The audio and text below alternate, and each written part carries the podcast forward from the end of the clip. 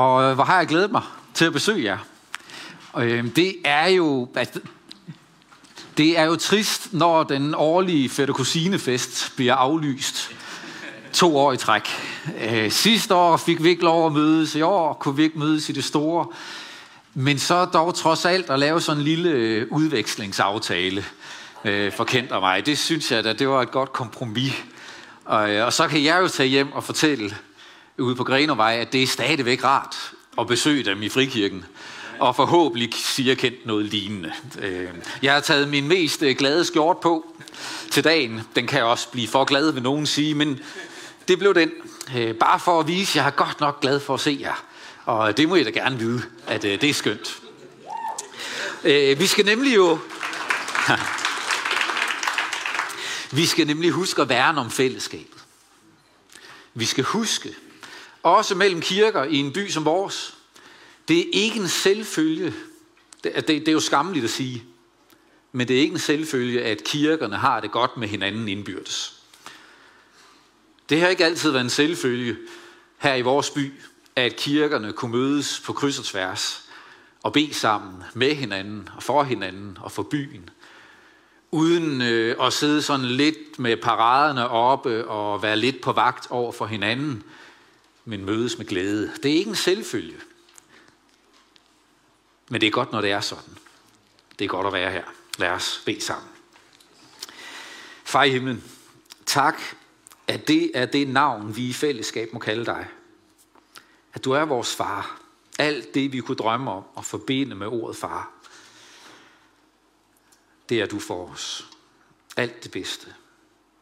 Tak, at du samler os. Også på dage som den her. Til bøn. Til opmundring til hvile. Hjælp os at finde hvile i din favn. Velsign menigheden her. Tak for fællesskabet med dem. Tak for alt, hvad du planter hos dem og giver næring til i dem. Vil du velsigne og bevare dem og lad dit ansigt altid lyse over dem i Jesu navn. Amen. Den sidste dag i bedeugen, som jo så for nogen af os vil være den første samling, der er overskriften håb, og teksten er fra Hebræerbrevet kapitel 4. Og jeg vil starte med at, øh, at læse de dage og, eller de vers op, som handler om det her med sabbatsvilen. Der står, Altså venter der Guds folk en sabbatsvile. For den, der er kommet ind til hans hvile, har også selv fået hvile efter sine gerninger, ligesom Gud efter sine.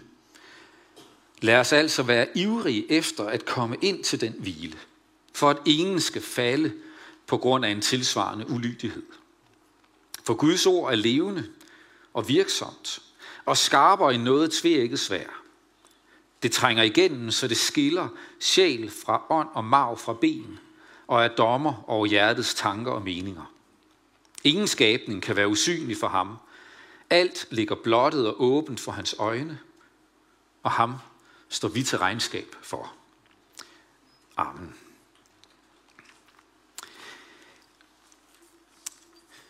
Hele sammenhængen her i Hebræerbrevet kapitel 3 og 4 er, at forfatteren til brevet bruger Israels folk og Israels folks vandring gennem ørkenen frem mod det forjættede land til undervisning. Som et billede på noget større, et billede på vores vandring sammen med Gud. Fortæller om, at folket var på vej mod den hvile, mod glæden i det land, han ville føre dem til. Men på grund af ulydighed var der nogen af dem, der gik glip af gaven, gik glip af hvilen. Og så fører han det videre og siger, men billedet er større endnu. Billedet er også, at vi er på vej mod en hvile. Det var ikke blot den hvile, de efterkommerne så fik ved at komme ind i det lovede land. Det er ikke kun den hvile, der er tale om. Nej, der er tale om en større hvile. Den evige hvile, sabbatshvilen, som han kalder det. Det vi er på vej imod. En hvile i Guds nærhed og Guds fællesskab. Og altså også en hvile, vi risikerer at misse. Gå glip af selve ordet sabbatshvile. Man tænker sådan lidt, hmm, hvor fik han det fra? Og det er der faktisk mange, der spørger sig selv om. For det ord findes ikke. Det ord findes et sted i det nye testamente. Sabbatshvile, det, det er et ord, som forfatteren opfinder til lejligheden for at sige, alt det her, det, vi må prøve at samle det i et ord, så vi husker det, nemlig at Gud inviterer os ind til en helt særlig livserfaring i fællesskab med sig. Og det er noget, der har med hvile, frihed at gøre. Og lad os passe på, siger han så, at vi ikke går glip af den gave, men lad os stræbe efter at nå ind til hvilen. Det vi skal prøve i den tid, vi har sammen nu, det er bare at gribe lidt af det. Gribe den her sabbats tanke, tanken om en hviledag, og spørge, hvordan er det, det kunne se ud hos os?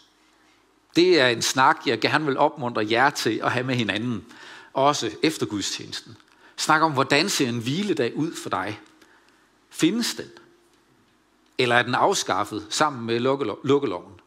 Altså er hviledagen forsvundet fra dit liv? Har den nogensinde været der? Hvad betyder det, at Gud har givet os muligheden, en befaling lige frem, men også en gave til at have en ugentlig hviledag og en praksis. For jeg tror, det er det, der er hele ideen med, at bedeugen og folderen her sætter overskriften håb over den her tekst. Det er at sige, hvis vi husker at have en hviledags praksis, en øvelse, så bliver det dage, der peger frem mod den store hvile. Det bliver dage, der holder liv i det store håb. Det håb, som ellers kan blive kvalt i aktivitet. Tænk engang, Gud gav dem den her befaling om at holde en ugenlig fridag, en sabbat. Den befaling gav han dem i en ørken. Intet liv kommer af sig selv i en ørken. Det er en kæmpe trosøvelse på en ørkenvandring at få besked på, når I kommer ind i det land, jeg vil give jer, så skal I huske at holde fri en dag om ugen, men I skal begynde på det allerede nu. Her, hvor alting er knapt, hvor der hele tiden er mangel og underskud, her, allerede nu skal I begynde at øve jer. I skal holde en dag fri og stole på, at lige præcis den dag om ugen holder mannaen sig frisk til to dage. Så der må I godt samle lidt ekstra dagen før, men så skal I stole på, at jeg giver jer, hvad I har behov for, og tage en dag til bare at restituere, til hvile. Tør vi det? Vi bor ikke i en ørken. Men tør vi at overlade livet så meget til Gud, at der er en dag om ugen, hvor vi har en praksis, som hedder, her har jeg ikke travlt med at tjene penge. Her er jeg ikke i aktivitet for at fremme min virksomhed, fremme det, jeg står for, arbejde for at gøre mit navn kendt, eller hvad nu det er, der fylder. En dag om ugen, til ikke at kreere. Vi er skabt til at kreere og være kreative, men en dag om ugen til at være rekreative. Prioriter det, der giver liv, i stedet for det, der koster. Vores tid hylder aktivitet. Alt handler om vækst. Mere, hurtigere, stærkere, højere, dygtigere, i bedre form, præstere mere, yde mere. Og hvis vi er heldige, så kan vi hvile os, når vi bliver gamle. Men kære venner, det er ikke alle, der når det. Og når de går på pension, kan de være så fanget i hjulet, at de slet ikke kan finde ud af at holde fri. For man har aldrig øvet det. Vores tid hylder aktivitet og travlhed og vækst. Og nogle gange er vi bare nødt til at spørge hinanden, om ikke vi misser noget vigtigt. Går glip af en gave. Budet lyder to gange. De ti bud bliver gengivet to gange i Mosebøgerne. Første gang i 2. Mosebog 20, hvor budet om at holde en hviledag bliver begrundet med skabelsen. Og siger, ligesom Gud skabte verden på seks dage og hvilede på den syvende. Sådan skal I også gøre. Hold fri hver syvende dag. Det er fantastisk. Det er fantastisk. I den her lille bog, udgivet af Israels mission her i efteråret, af Julie øh, Heislet Kajgaard, det er godt at hvile, der gengiver hun, hvordan den babylonske skabelsesmyte, Emanuelis, fortæller om, at vi mennesker blev til, skabt af guderne, fordi guderne var trætte af alt det slid med at holde verden og dyrke jorden og lave alt arbejdet. Det gider vi ikke. Lad os skabe nogle slaver, der gør det for os. Menneskene skabt til at gøre det arbejde, guderne ikke gad. Sikke en kontrast til en Gud, som skaber mennesket på 6. dagen, og lader mennesket sove og slå øjnene op for første gang, og så få et godmorgen. I dag holder vi fri sammen. Sikke en Gud, som tænkte vores første dag, vores udgangspunkt for det at være et menneske, er at hvile, er at have fællesskab, er at være sammen. Ikke som belønning for seks dages hårdt arbejde, men som forberedelse til seks dages arbejde og aktivitet. Tænk at have sådan en Gud. En Gud, der tog sig en pause, ikke fordi han trængte til det, men fordi vi har godt af det, og fordi det er værd at glæde sig. Det er værd at feste. Det er værd at søge fællesskab. Jeg har ikke længere små børn. Den tid er forbi. Men da de var de der små tumlinger, de der to, tre, fireårige, og bestemt mene, nu er de blevet for store til at sove middagssøvn, så var der jo ikke noget vigtigere og skønnere, særligt på festdage og højtidsdage, som forældre, end at gå ind og tage om den to-treårige og sige, ved du hvad, nu tager vi os lige en middagslur sammen. Dengang var jeg faktisk, øh, nu er jeg faktisk nået dertil, hvor jeg synes, at det trænger jeg også til. Men det gjorde jeg faktisk ikke dengang. Jeg trængte ikke til at sove, men det var sådan, den lille kunne finde hvile. Det var ved, at jeg tog ham eller hende i min favn. Og så lå vi der. Og så blev resten af dagen meget skønnere. Trænger du nogle gange bare til at få et kram? Lidt ligesom æslet i Shrek. Jeg trænger til et kram. Øh, Gud er klar til at give dig det. Hver syvende dag er indrettet til at være en guddommelig krammer, hvor du får lov at hvile dig sammen med ham, og han siger, jeg er lige her. Vi gør det sammen. Det skal nok gå. Og vi står op igen sammen. Og så går vi i gang igen sammen. Det er sådan en Gud, der siger, du er ikke skabt til at leve som en Gud, der aldrig har brug for hvile. Du er skabt som et menneske. Du har brug for at rekreere. Vær et menneske. Tag en pause. Hvil dig. Og så kommer den igen i 5. Mosebog kapitel 5, hvor de 10 bud også står opregnet, og der er argumentet ikke ligesom Gud hvilede efter skabelsen. Husk, at I er ikke guder, men mennesker. Men i 5. Mosebog 5 er det, for husk, at I engang var slaver i Ægypten.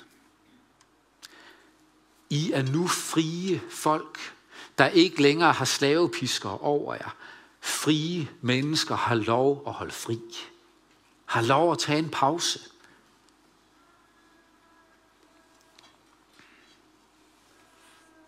Hvem er du slave under? Hvem er det, der pisker dig? Til at blive ved og ved og ved og fortæller dig, at du har ikke råd at tage en fridag.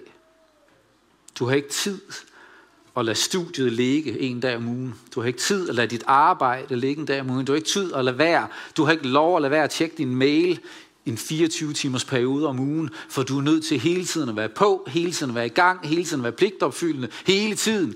Hvem er det? Hvad er det, som holder dig fangen? Er det, er det, er det jobbet? Er det ikke dig, der har et job, men jobbet, der har dig? Er det din karriere? Er det det billede, du gerne vil se, når du kigger i spejlet? Som pisker dig til hele tiden mere, for du kan ikke tillade dig at holde fri. Kan du bestå sofatesten? Sofatesten er den øvelse, som går på, hvor lang tid kan du rent faktisk tillade dig at ligge på sofaen, inden sofaen begynder at skælde ud? Og sige, du kan da ikke tillade dig at ligge her. Kan du se at komme i gang? Hvad bilder du dig ind? Tror du, alting går af sig selv? Du skal da se at rejse dig og komme i gang. Og den gør det hver gang. Og nogle gange så er de der sofaer enormt højlytte. De råber så højt efter os. Jeg holder af at have hviledag. Som en dag, som de andre seks dage ikke har krav på. En dag, som de andre seks dage ikke kan kræve, at nu skal jeg gøre det færdigt og i gang med. Nej, det kan jeg gøre i morgen. Der kommer flere dage. Og gør der ikke, så vil jeg i hvert fald ikke slutte med det. så vil jeg hellere slutte med det, der er liv i. Det, der er fællesskab i. Det, der er glæde i. Det, der er opmundring i. For der kommer flere dage til alt det hårde. Den her dag har de andre seks ikke krav på. Den her dag har burde ingen krav på. I dag handler det om liv. Handler om min kære. Handler om dem, der har brug for, at jeg ser dem i øjnene og sætter mig sammen med dem og bare er her sammen. Anden Mosebog. Husk, at I ikke er guder. Femte Mosebog. Husk, at I ikke længere er slaver. I er fri mennesker. Skabt til aktivitet og til hvile. Til fællesskab. På den måde er Guds er sabbaten en gave til os, som minder os om, hvad der er vigtigst i livet. Minder os om, hvad der virkelig betyder noget. Det, som vi nogle gange glemmer, fordi vi er travlt med alt det, der haster. Og så glemte vi, hvad der egentlig var vigtigt. Bedstemor Alice fortæller Mark Buchanan om, en kanadisk præst og forfatter. Han fortæller om sin kones bedstemor, Alice, som voksede, som levede ude i øh, Rocky Mountains og havde set i sin ungdom og voksenliv havde hun set mænd blive grebet af guldfeber. Set lykkeridere komme afsted og tro, at de kunne finde guldet og ofre hele deres liv, hele deres familie på jagten efter guld. Og bedstemoren havde hånet dem og fortalt historier om dem og rystet på hovedet og grædt over dem og sagt, det er forfærdeligt. Da bedstemor gik på pension og fik god tid, så fik hun en idé om, at den der store, den der klippe, der var ude i baghaven, den kunne faktisk godt blive helt smuk. Nærmest en skulptur, hvis den bare fik lidt kærlighed. Så hun investerede i noget slibe, papir og olie og alt muligt. Nu skulle det bare blive smukt. Og så gik hun ud, og så begyndte hun at slibe den her klippe til noget smukt. Og på et tidspunkt tørrer hun sig over panden og, og er klar til at arbejde videre, og så ser hun, at det glimter på hendes hånd. Og hun standser op, og hun kigger nærmere på stenen og konstaterer, det er jo guldstøv. Der er guld i min baghave. Og hun begynder allerede at lægge planer for, hvad, hvem skal arve det. Hvad skal der købes? Måske man ikke bare skulle nøjes med en, en flot sten, der skal være en park. Det skal være en turistattraktion, bedstemor Alices sted. Uh, hun er bare klar, og hun slider, og hun slæber, og hun sliber, og hun går bare op i det. Og da hun skal have en tår vand og drik, får hun øje på, at hendes hvilesesring er ved at være slebet helt midt over på undersiden af hånden. Hun har fået guldfeber. Og alt imens hun var i gang med at slide og slæbe for at få guldet, var hun i gang med at ofre det mest dyrebare, hun havde, nemlig mindet om sin mand. Hvad er det, du slider med? Hvad er det, du kæmper så hårdt for, at dine venner ikke får glæde af dig som ven? At dine børn ikke får lov at mærke, at du er der for dem? Eller det hele tiden bliver så noget med, du hylder kvalitetstid jo frem for kvantitet, fordi det er det eneste, du har at give. Hvad er det, hvad er det vi slider så hårdt med, at vi er ved at ofre det, der betyder allermest på det alter? Hviledagen er givet til os som en dag, hvor vi får lov at stands op og sige, livet er mere end det, jeg slider mig til. Livet er vigtigere end det, jeg kan arbejde mig til. Livet er først og fremmest det, jeg er givet, og som jeg skal vi mig til, særligt en dag om ugen. Så jeg ikke offrer familie og venskaber på det alter, men standser op. Og når vi kommer ned i tempo, så er det jo også, at vi får øje på hinanden. Og vi opdager, at blikket ikke var glad hos den, jeg lige skyndte mig forbi. For det ser vi ikke, når vi skynder os. Når vi kommer ned i tempo, så er det, at vi får øje på, hvad lykke er. At det er forbundethed. Samhørighed. Det er at være med hinanden og med den Gud, som har skabt os. At den største gave er den frelse, Jesus har vundet for os, og som vi bare må have lov at pakke ud en dag om ugen, i stedet for at have så travlt med hele tiden og gøre noget for ham, i stedet for bare at være sammen med ham og med hinanden.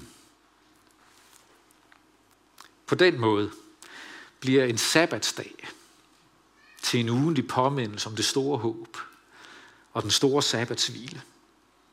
Med glæde og fællesskab og aktivitet og leg og hvile. En dag, som minder dig om, hvor du kommer fra. Hvem du er. Hvor du er på vej hen. Og hvem du er på vej sammen med. Må Gud velsigne dig til at holde hviledag, for det er liv i. Amen.